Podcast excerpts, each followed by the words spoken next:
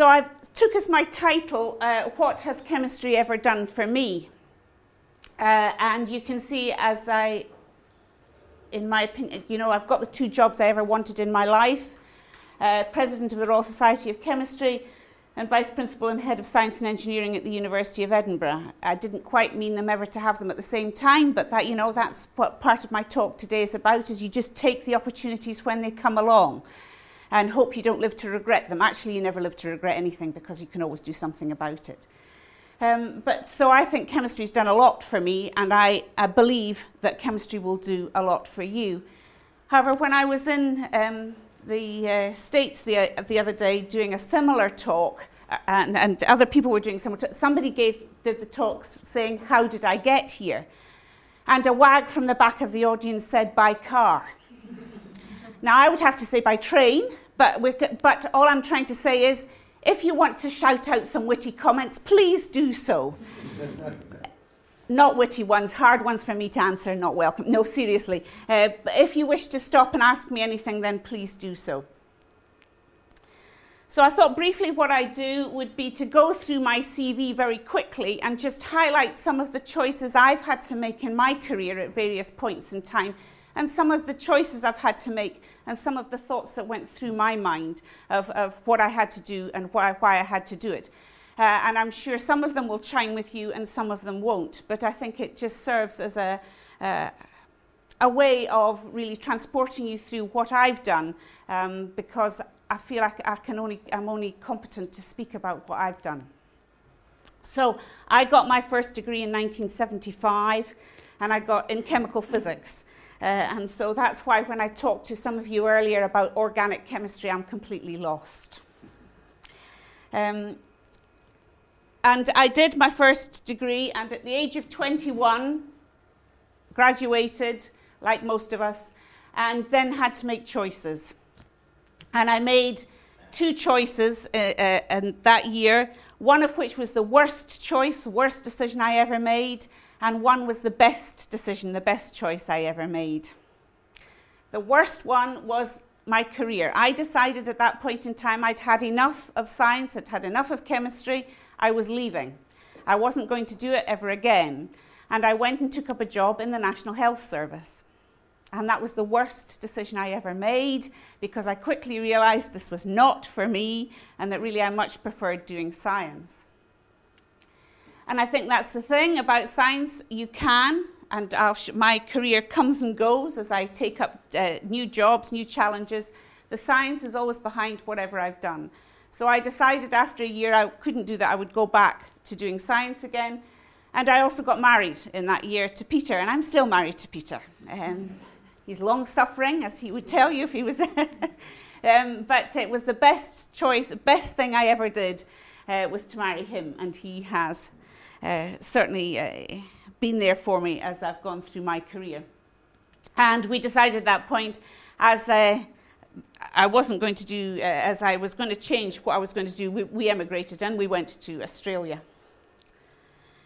So I then took up a research position in Australia um, and enjoyed that very much. However, having taken up that research position without a PhD, so I did things in a rather roundabout way, and I think that's another lesson I would like you to know. There isn't one way of doing anything, there's lots of different ways you can do things. I then decided if I was going to have a career in science, I really needed a PhD. I, I looked around and I saw that everybody who was getting anywhere had a PhD, so I recognized that I would have to do a PhD. Where to do the PhD is, of course, a question that uh, takes us all, and we all have to spend time deciding that. Um, I decided that uh, uh, when I was in Australia in the late 70s, it took six years to get a PhD. Now, I have never taken a job for six years. I have never said, I'll do that for six years. That's too long a time period for me. So I recognized that I could get a PhD in the UK in three years so we decided to relocate. But of course, when you relocate and there's two of you, you're married or you have a long term partner, it's a two body problem. So you have to go, and both of you have to spend time trying to find a, a, a location where you can both work and both will have a career. I think it's difficult to have the two body problem, but it's not insurmountable. There has to be a bit of give and take in there. You have to decide what it is that's important to you and rank the things that you want to do, and then you have to tick off and make as many happen as you possibly can. But to expect them all to happen is, I think, not realistic. And it may be worth dreaming about, but I think sometimes you've just got to be pragmatic. So we decided to come back to the UK. And in fact, my husband got a very good job in Edinburgh. And so I then looked to do a PhD at Edinburgh. Now, I was fortunate. Edinburgh is a very good university and it has a fantastic chemistry department. In fact, it has two universities, both of which offer chemistry. But I was offered one at Edinburgh. But you have to decide. One of you has to make the decision. You can't both make it at the same time. That never happens. One has to, and then the other one has to come along afterwards. You don't always have to come along afterwards. The next time it can be your turn. So I came back, uh, and uh, just to show, I'm just going to do a couple of science slides in here because the science is important in what you do as well. So when I was in Australia, I lived in Brisbane. It was beautifully uh, in Queensland. It's a lovely sunny climate. And I started working in solar energy, which has really been the theme of my um, research from then till now. Uh, I think there are many different areas your research can go into you have to find the one that's best for you, and then you can tailor it what you want to do. I found solar energy, which luckily for me is still a, a topic of uh, good funding opportunities and uh, high visibility. So I then uh, started doing postdoc work, uh, and here the two body problem arose again. I had to uh, work, uh, I couldn't, I had to travel. Uh, and I opted to work in Glasgow, which isn't too far away, but it's an hour by train, so it was taking me three hours every day to travel back and forwards. I was postdocing, and I think the time when I was on fixed term contracts, if I'm going to be totally honest with you here, was the time I liked least in my whole academic career. I didn't like it because you were on a fixed term contract, and so you were continuously looking for other opportunities for work. And secondly, I wanted to get on with the ideas that I had in my brain, and yet I was being employed to be a postdoc on somebody else's grant, on some, the money that they'd raised to do a specific project. Now, I think that's fine, and I think it gives you lots of different opportunities, but I found it a frustrating time in my life. Uh, I think I found it the most frustrating time in my life, and, and I think we should be more honest about that. Uh, and I think fixed term contracts are, are all well and good, but they do have difficulties with them. I was also 31 in my 30s at this point in time. Um, and uh, we all hear about the biological clock. I'm not sure I had a clock ticking, but anyway, I decided that I wanted to have a family, and so I did go and have a family. But I think to combine having fixed term contracts, postdocs, and deciding to have a family at the same time does bring um, challenges to what is you're trying to do. And opportunities, we should look at it at opportunities. Um, and I, have, uh, I had two children. That's uh, Sarah and Mark and Peter again. Um, and fantastic. Never regretted it for a minute, ever. You do have to um, change what you're doing and the different ways you have to do things. And to be perfectly honest, other than my job and having my family, I didn't have a lot of time for me time in that. I didn't have a lot of time for exciting hobbies, etc., in that. But do I regret it? Not for one instant. Uh, and um, you make choices, and those were the choices I made. With my husband, I should say, for the children. Um, at the time, I was doing uh, hardcore electrochemistry. Uh, so I was doing electrochemically induced reactions at that point in time. So in 1986, um, when I was pregnant with my son, uh, with Mark, uh, I was given my first academic job. I think actually looking back in the, the mid 80s, that was actually quite avant garde of the department at the time to give me a permanent position, to give me an academic position then.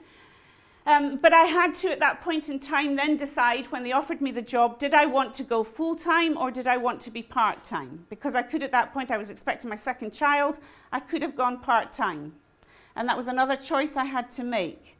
At the time, and I think perhaps in retrospect, uh, the, the, uh, I thought they were being giving me uh, unbiased advice. uh, when, they, when the head of the department said to me, take the, op- take the job full time, Lesley. I thought he was being, you know, good and giving me. Looking back, I think it suited them far better to have me full time than it was part time.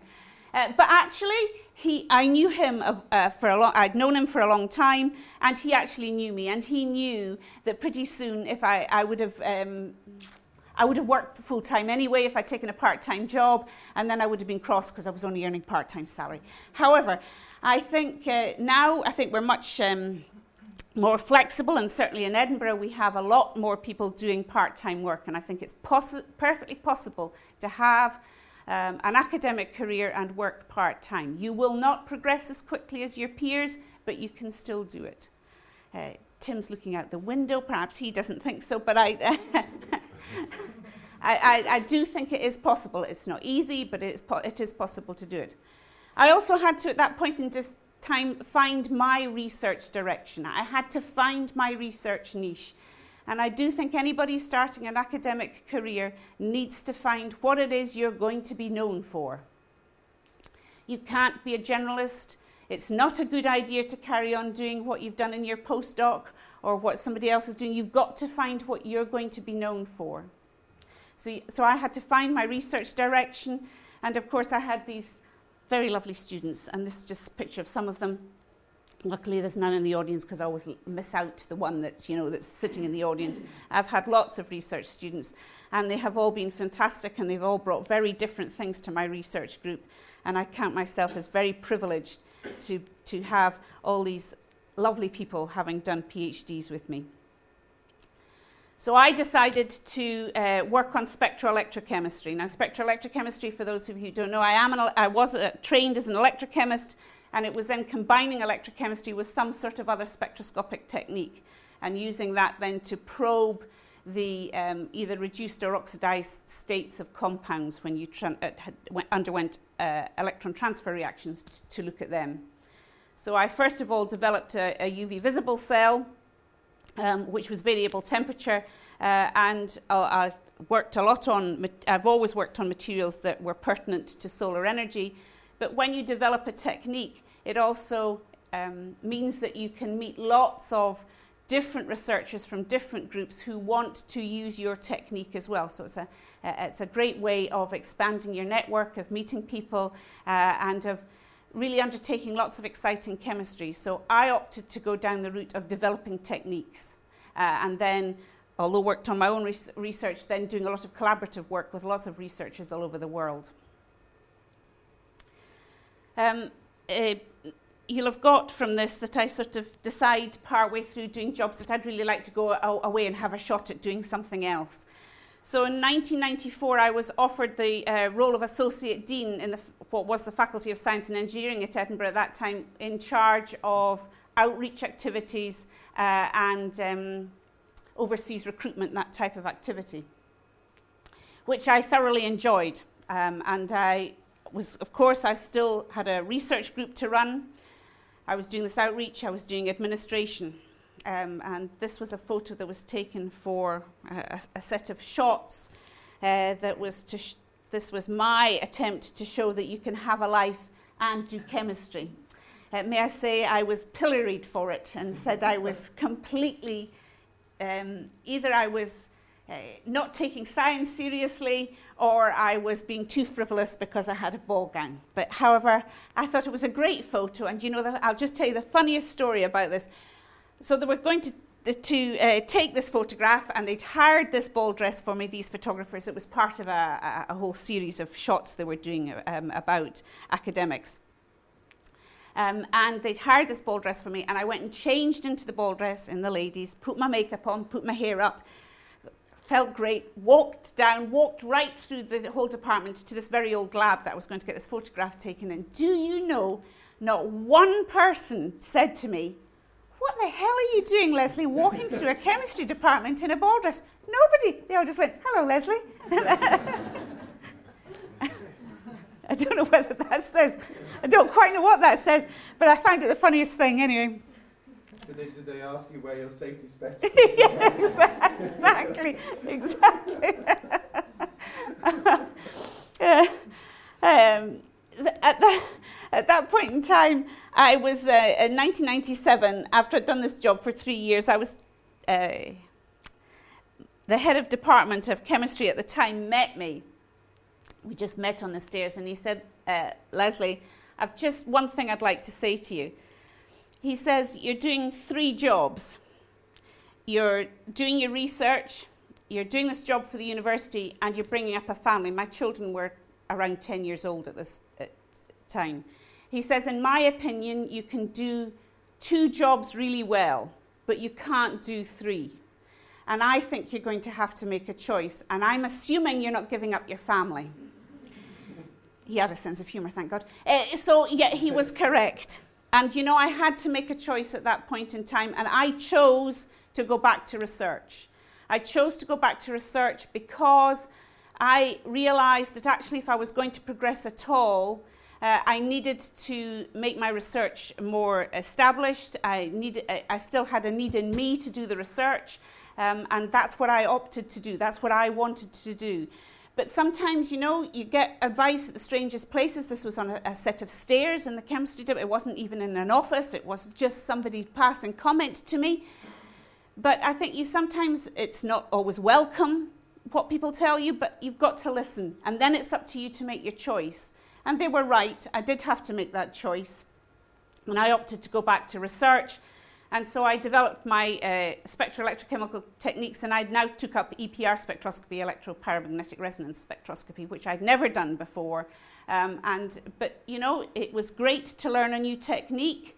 When I came back to the department, they then gave me time to, to actually uh, go away and find this, to, to study this technique, because it's not the simplest to, to, to understand, and to take it forward. And so that's where I took my research you continually, as I'm sure you're all aware, have to evolve what you're doing. And so this is the way I decided to evolve what I was doing. I then had the opportunity to become head of the School of Chemistry at Edinburgh in 2005, um, which I was delighted to do. I know some people look at me in disbelief, but I thoroughly enjoyed being head of school. I loved it. Uh, I thought it was a great opportunity to help other people, uh, and I um, just could see that we could take Edinburgh all sorts of directions. As Tim rightly says, when I became head of, of chemistry, that's when I did, got very involved with Athena Swan, and we got the silver then in 2005. So it took us a, lo- a large number of years to get up to the gold. But why did I do it? Why? Because I was determined when I was head of school that I wanted people to see how much I believed in them that I wanted to take there and help them move their careers forward. Now, you can do lots of different things. I could have done Investors in People, I could have done lots of different things, but I opted to do Athena Swan. And it was simply to show the rest of the staff that I believed in them and that we, that collegiately, that together, because you can't do Athena Swan on your own, it doesn't work that way, you need teams of people to do it, um, that together we could take the place forward.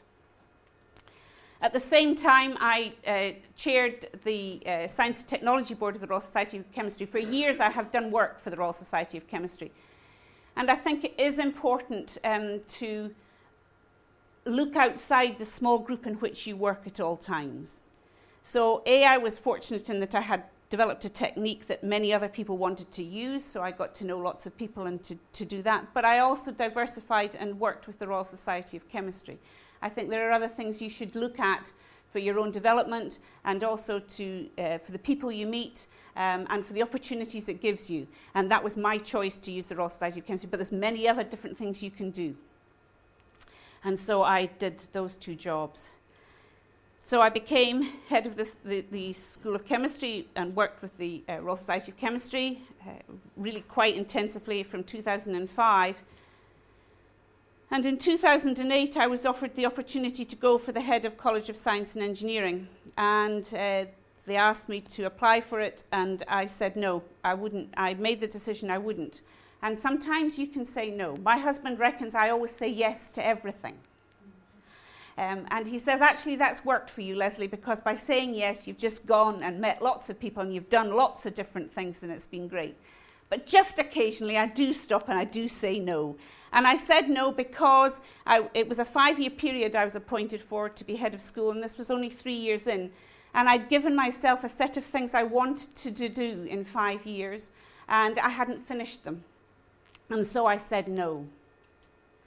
Um, and I think uh, once I'd made that decision, I was happy with it. You move on, that's what you do. And I went back to, to uh, I continued doing, delivering what I wanted for chemistry. There's pictures of the students because uh, at graduation because as head of uh, chemistry that was the best day in my life always and it still is I still get to do it now as head of College of Science and Engineering is to go to graduation I love graduation I love seeing everybody uh, uh, the girls uh, teetering up in their high shoes uh, that they've never walked in before. And the boys in Scotland, wherever they've come from in the world, have all put their kilts on and they look spectacular. And it's just really great in meeting all the parents. My research, I was still continuing. Now I was into miniaturization. I was now into making the, um, uh, my technique suitable for working with biological samples, for example, that you, they only have very small amounts. So I had to miniaturize everything, and that was a, uh, a whole other um, area I pushed myself in and evolved myself into. So that's what I was doing there. And then in 2011, uh, I was asked to become the president of the Royal Society of Chemistry. And you know that's a terrific honour and it's fabulous. And I am their first female president, and it has taken them 171 years to get one. so no pressure on me then. uh, but I think it is fantastic. Um, and at the same time, I was offered the position of head of college again. So my message is to you things come round again. So you can say no or you can say yes. And if you say yes and it doesn't work out, you can go back and do other things. And if you say no, you'd be surprised how many times it comes round, not necessarily the same way, but in a different guise, or you, the opportunities come round. Um, so this time I'd stopped being head of chemistry, and so I took the job of being head of college. And again, it's a great job. Uh, but I do enjoy, I must say I enjoy doing the two jobs. Uh, the Royal Society of Chemistry president, the reason I'm here today is I enjoy this, as I call it, the swanning about, although the feet are peddling like the clappers underneath. But I love going around and meeting people, um, and the head of college is uh, an interesting job, particularly as we uh, hit this period of getting all the ref submissions in. So really, that was a quick run through. It was to show you that there are lots of choices in your life. I just uh, chose some of the ones that affected me, but I do know from speaking to lots of other people that a lot of the things I've spoken about, the two-body problem, um, will you have a family? Will you not have a family? Um, will I uh, take my career off in this direction or will I keep going in that direction? Uh, how do I make my science work? Uh, I, have tried to address those, um, but I'm very happy to answer any questions. And this was simply a, um, a publication that was done in 2011 with the Institute of Physics and the Royal Society of Chemistry on mapping the future which was um, about physics and chemistry postdoc researchers' experiences. Um, and that's the report, which does make some quite interesting reading and it asks some quite interesting questions that you might like to go and think about for yourself. I have to, at this point in time, say I would have dearly loved to put up the web address from the Royal Society of Chemistry link, but it's broken. How awful is that? So I've had to put the Institute of Physics website link up. Um, but it is, it, it is quite interesting, and, and I, if you want to read something like that, it's, a, it's an interesting piece of recent work that's been done. But thank you, and if you'd like to ask me any questions, uh, please feel free.